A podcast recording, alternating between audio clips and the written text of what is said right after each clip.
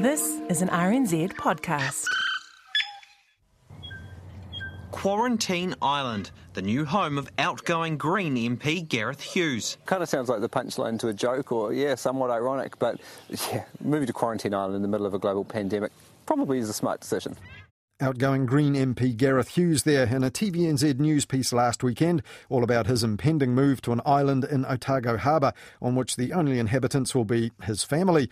That seems like a pretty effective way of leaving parliamentary politics behind, and judging by some of the tensions between politicians and the media lately, a few other MPs might fancy that sort of isolation. But there was one more duty in the House for Gareth Hughes before exile on Quarantine Island. There is some work left to do, though, before Gareth moves here full time, like writing his valedictory speech. The Greens' former broadcasting spokesperson's valedictory on Tuesday turned out to be fairly grievance free, but not so the one by the former Minister of Broadcasting that followed. Clare Curran was not going quietly before her political retirement in Dunedin when it came to the media. Politicians in the news media focus on conflict, perceived or real slip ups, rather than substance and the quality of ideas. It's time to have a serious discussion about how we practice politics in this country and how politics is reported. And we'll have a serious discussion about that in a minute with the former minister. And Clare Curran wasn't the only outgoing MP to have a crack at them in her farewell speech. Outgoing National MP Sarah Dowies unleashed on media for their treatment of the Jami-Lee Ross saga.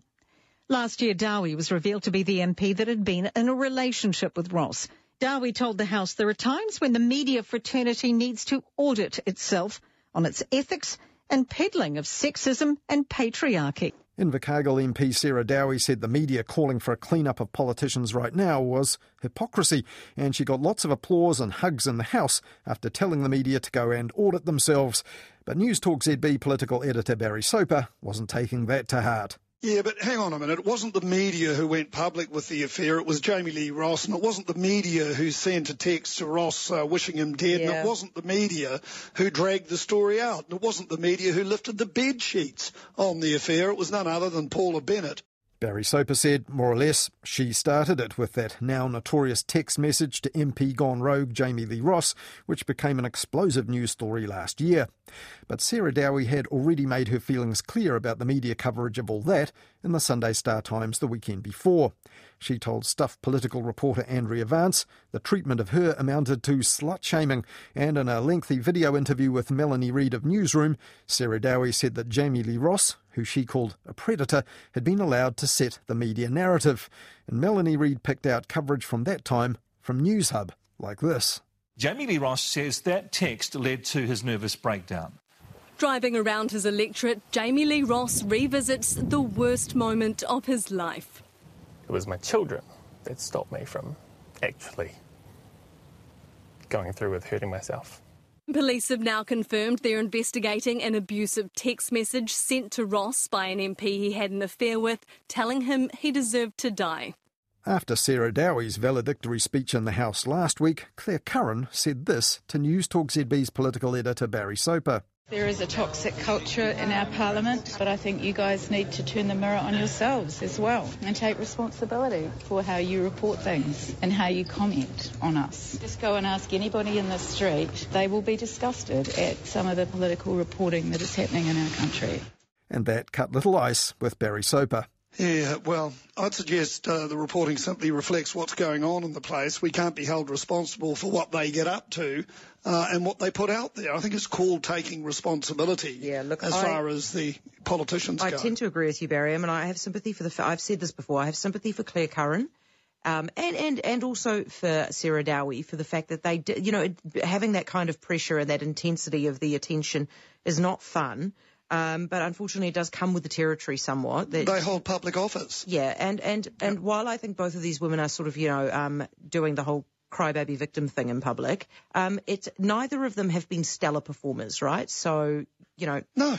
However, the NBR political editor Brent Edwards did think journalists should be taking note of what Sarah Dowie and other politicians had to say this past week about the way they work. The one thing the media don't get in this place or don't recognise is what part they play in politics and, and the coverage of politics, and that means, and when we go back, for instance, to the way that media organisations took the material from Hamish Walker, for instance, for political purposes, didn't disclose where they got the information from, yet ran stories about this great leak and how it was terrible, who was the leaker when they knew.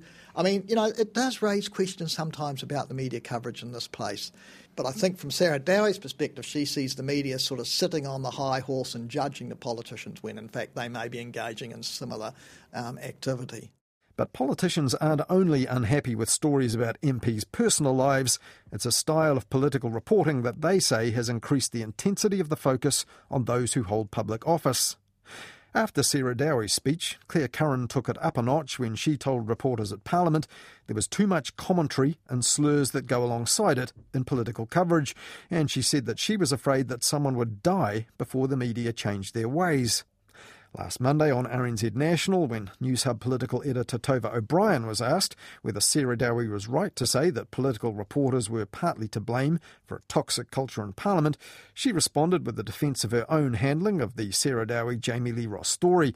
And then, when asked about Clare Curran's claims that political reporting had become destructive and even endangered the mental health of people in politics, her response was interesting her view is important, and it's important for us to always keep a check on ourselves and to be uh, mindful of the human side of a story and to take into account well-being and mental health. It's important to consult with your colleagues when you're reporting on things. I've got an incredible team in my office, really smart, empathetic, thoughtful journalists, and we talk a lot and we workshop every story. And certainly in those more challenging stories, like uh, the Sarah Dowie story, the Jami-Lee Ross story, I do that in concert with my bosses and our legal counsel, people whose opinions I trust, and we are always always weighing up the human side because that is that is important for me as a journalist it's also critically important for me as a person but have you ever had a story and thought, well, we won't run this one because it might impact the mental health of the person who it's about?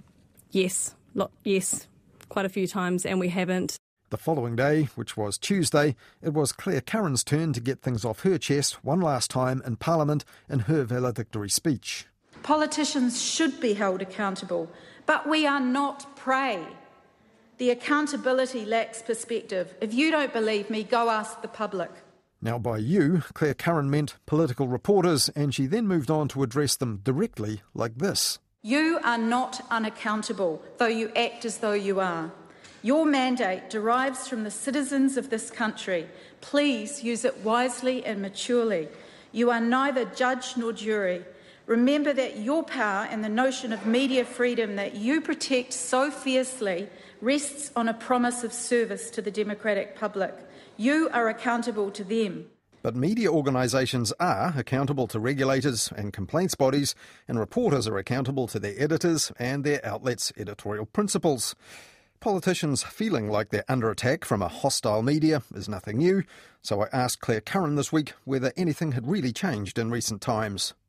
Um, you talked about internal checks and balances. I think in many news organisations, those internal checks and balances are, have disappeared, and you know the journalist writes this story, pretty much posts it straight online.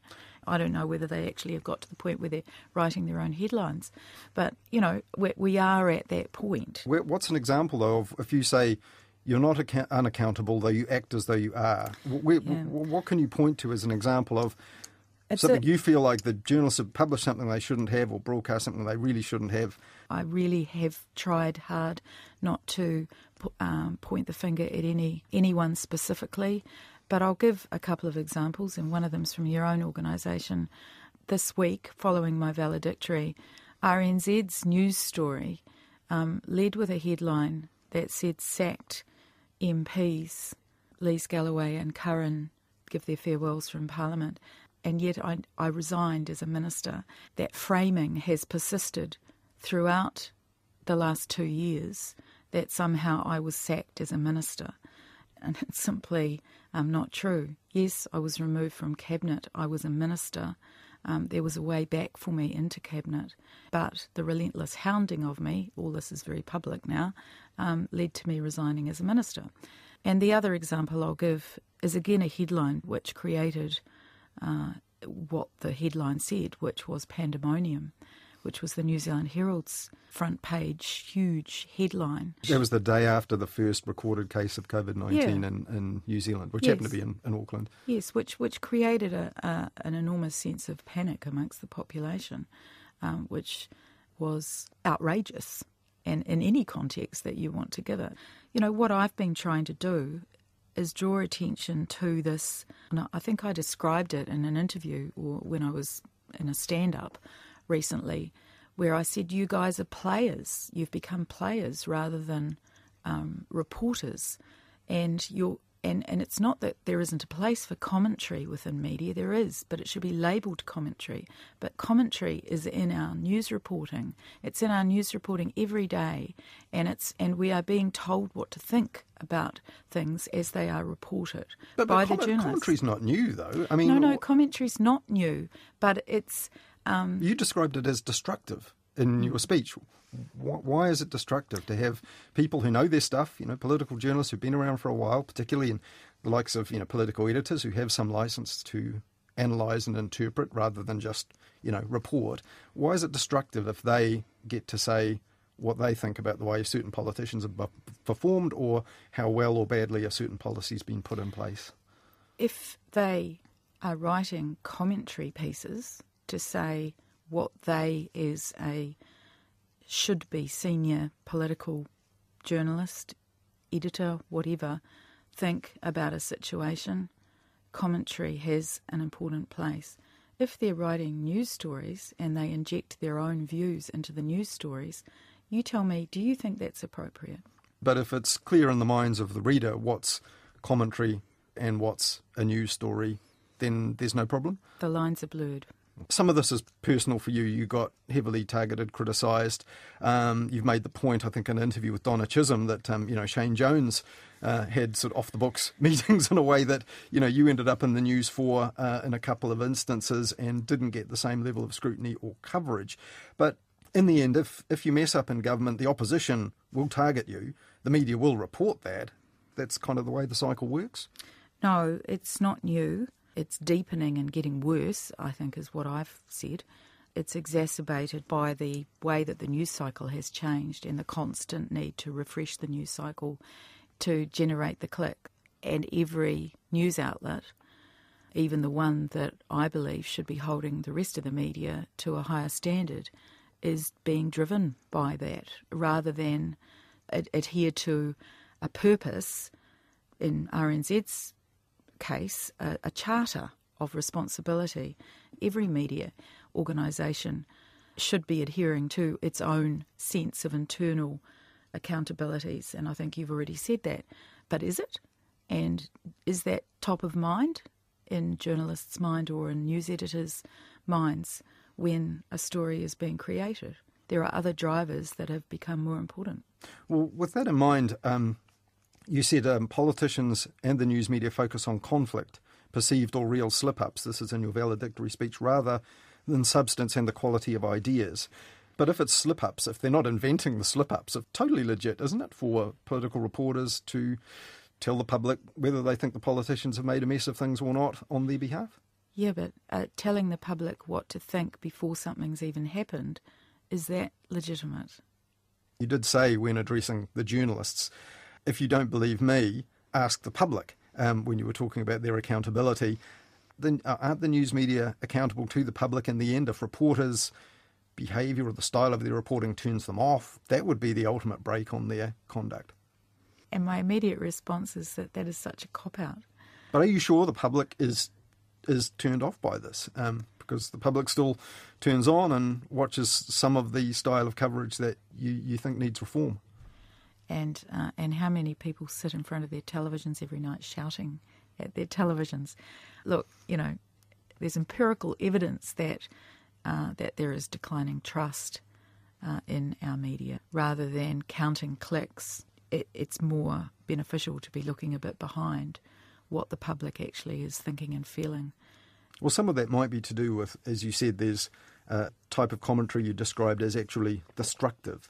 I mean, you've had some experience of it personally. I know uh, that that's how you feel, and you talked about that particularly in that interview with Donna Chisholm. But kind of commentary, um, particularly in coverage of politics, actually do you think crosses the line into something that's destructive rather than just harsh but fair or contestable analysis? Well, again, I don't want to give specific examples, but well, people would probably quite like it if you did. I know because, they. I know because they then would. they would know exactly what, what sort of thing you're talking about. Yeah, it doesn't have to be personal, but um, is it that fear of people will be dissuaded from taking up public office because they think the scrutiny and the comment is going to be too intense?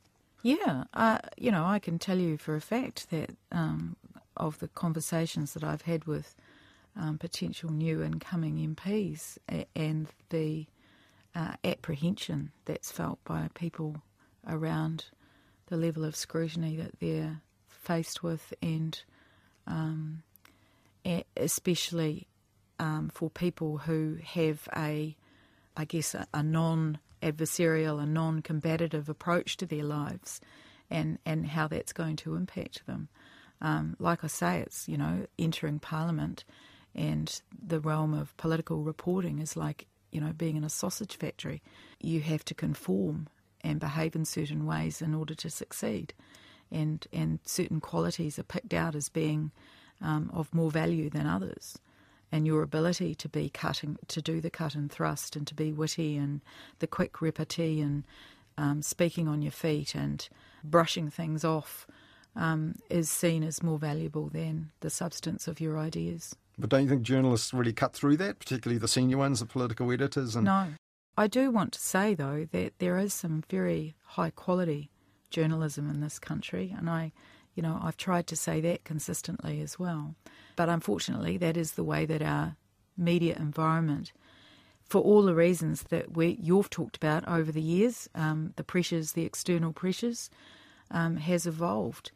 You know, if there is to be a state intervention into this, it's really critical that it's value adding. And, you know, and I, I'll put in a plug here for local reporting in the regions there has been some investment in that. It is starting to show the benefits of local reporting, especially local government report, more local government reporting. What I'm really asking for is reflection within our media environment for, for people to actually, who work in it, to actually think about their role in it. Well, actually, on that, so you were reluctant to name examples. Maybe I'll run one by you. Simon Bridges, when he was opposition leader, there was a leak to Newshub of his car travel spending, uh, more than any opposition leader had spent before in a similar position. This was going to be made public, I think, by the end of the week, but it was leaked to Newshub pretty clearly to damage Simon Bridges, and he found himself having to answer questions about what looked like exorbitant spending. And when the dust settled, it turned out that actually the charge out rate for Crown cars for the leader of the for some weird reason is a lot higher than it is for other ministers. And actually, what looked like a, a fairly high level of spending wasn't completely out of whack with what other opposition leaders had spent. And it looked in the end as though that wasn't the public interest in revealing that wasn't especially huge. Is that an example of something where you think that the desire to comment and, and so on is perhaps um, you know, where the desire for a good story had got ahead of the facts? Yeah, I think it's a really good example.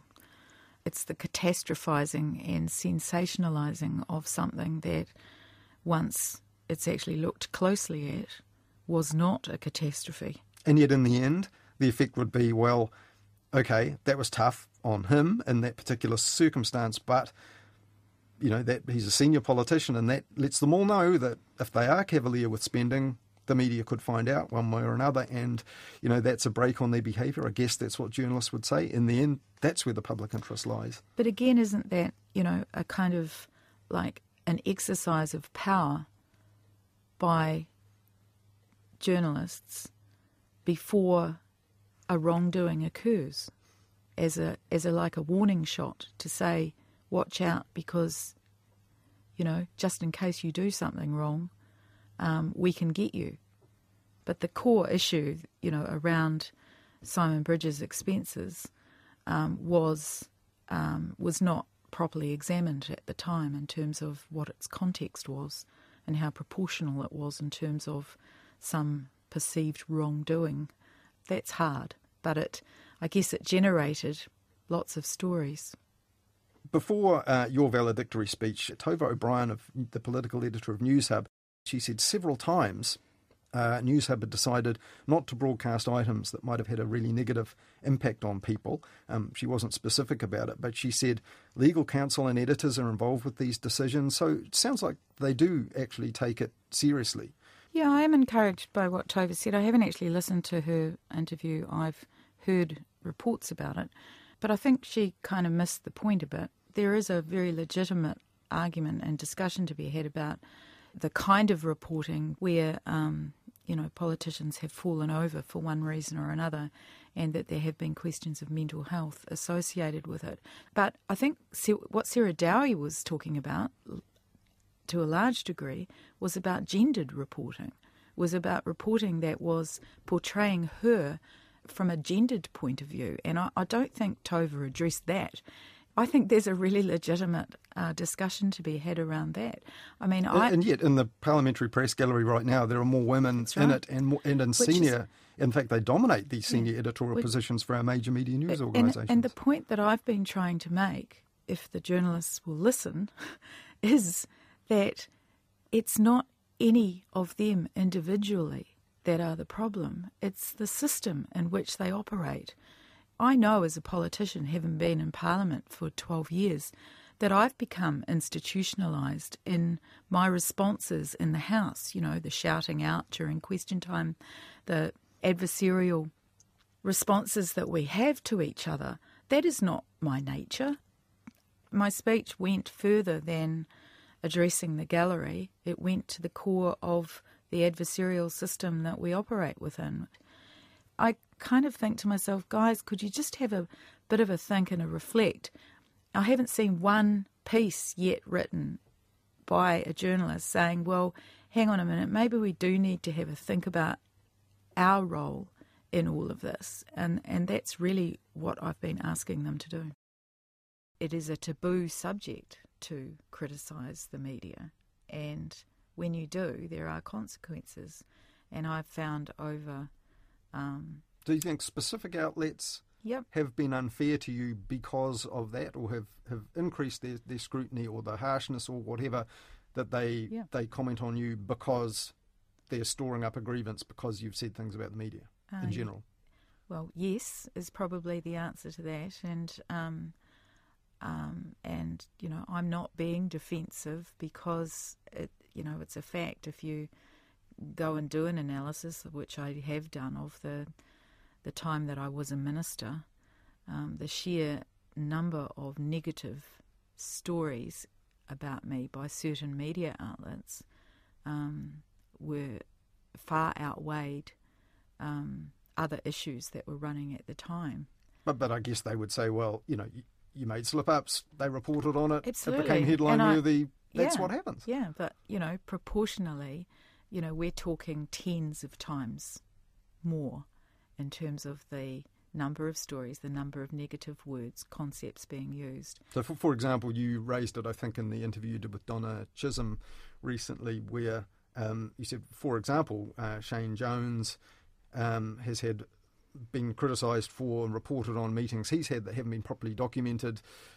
There were plenty of headlines about two meetings that, that you had, which ultimately had a bearing on whether you could stay on as a minister or not. Um, so that's one. Is that an example of what yeah, you're talking yeah, about? Yeah, it's one example. I mean, and, and I'm being quite being quite honest here when I say that it was around ten times the number amount of reporting on me for not recording two meetings in my diary than Shane Jones experienced for him not reporting 61 meetings in his diary. So, um, you know, I guess the question is where's the proportionality around that?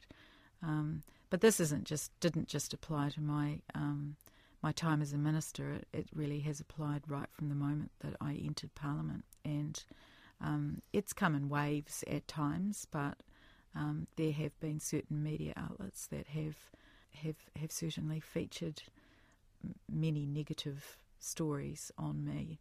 Even um, when you were an opposition MP, yeah. not not a minister. Yeah. And can you tell us where those media outlets are? Which um, ones they are? Uh, yeah. Uh, so um, certain morning programs on TV, um, uh, News Talk ZB, and yeah, and and from some quite senior media commentators in this country. Well, I understand your reluctance to say who they are, but is, do you think it's personal for them as individuals that they are feeling this about you and they uh, that's where the imbalance, as you see it, comes from? Or do you think it's an editorial policy of these media outlets that here's someone who's saying things about the media, making us look bad, maybe, and, you know, we'll get her? I think it's an adage um, in politics that you, like I say, you don't criticise the media. It's a taboo subject, and when you do, you there are consequences, and I have suffered the consequences. Whether that's driven by um, editorial policy um, or particular, you know, media entities and or people within the media. Um, it could be a mixture of both. I don't, to be honest, I don't know. I did get asked that question by um, somebody writing a book about the media um, last year, and I couldn't give a definitive answer. Um, I don't, I don't, you know, I, th- I think it's a bit sad and a bit silly, really, um, because good discussion and debate about issues is always more important um, than trying to squash discussion and debate. And like I say, until the media take a good look at themselves in the mirror and start to reflect on their role, um, then we won't have constructive change in the quality of debate and discussion in New Zealand. Well, you also uh, finally in your valedictory said of RNZ, um, it's lost its way in holding all media to a higher standard. What's how has that happened, and what should RNZ be doing differently? Yeah, so it's the move to a the perceived move to a competitive uh, model where RNZ's place in the media landscape is as a competitor with other news outlets rather than holding a special central place in our landscape, which is based on a charter that puts public interest at the centre of that. Whereas what I see happening, and I'm not the only one, is that RNZ's news is moving to a more competitive model. But isn't RNZ more of an ally to the rest of the media than it's ever been? It's giving away its content to any other media organisation, big or small. Well, didn't RNZ run an advertising campaign a few months ago um, that put it out there as a competitor? with other news agencies. So competitor for audience, clearly not for yeah. um, revenue or anything like that. But you think so? You think there's a culture now at RNZ which is about maximising the audience and that it's not sufficiently distinctive as a publicly funded outfit should be. Is that it? Well, in my valedictory, I I carefully said I fear. So I think that there's a direction of travel. But you, you did specifically say holding all media to a higher standard. Mm-hmm. So what what are they not doing, or, or should they be doing in order to elevate that standard?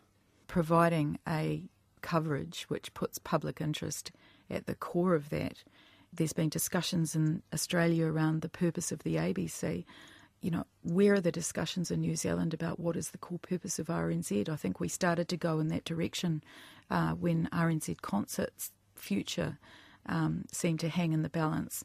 But we're not having those discussions. We should be. And I think that that shows a, a lack of um, understanding and a, a sort of ill informed view uh, within our media sector, to be honest, about what how just how important RNZ is. So when you say lost its way in holding all media to a higher standard, do you think perhaps RNZ is doing too much of what other media yeah. do rather than trying to do something specifically for the public interest that would be something of a contrast to what the rest of the Absolutely. news media do? Okay. And when you came into government in 2017, I mean, you wanted to make RNZ the cornerstone of broadcasting policy. It was announced by Jacinda Ardern before the election this policy of injecting the $38 million into public media, not just RNZ, but, but that was the focus of it. Um, I mean, that never happened. Um, what actually did happen to that policy? Because now it's very different. The policy is public entity to replace RNZ and state owned TVNZ.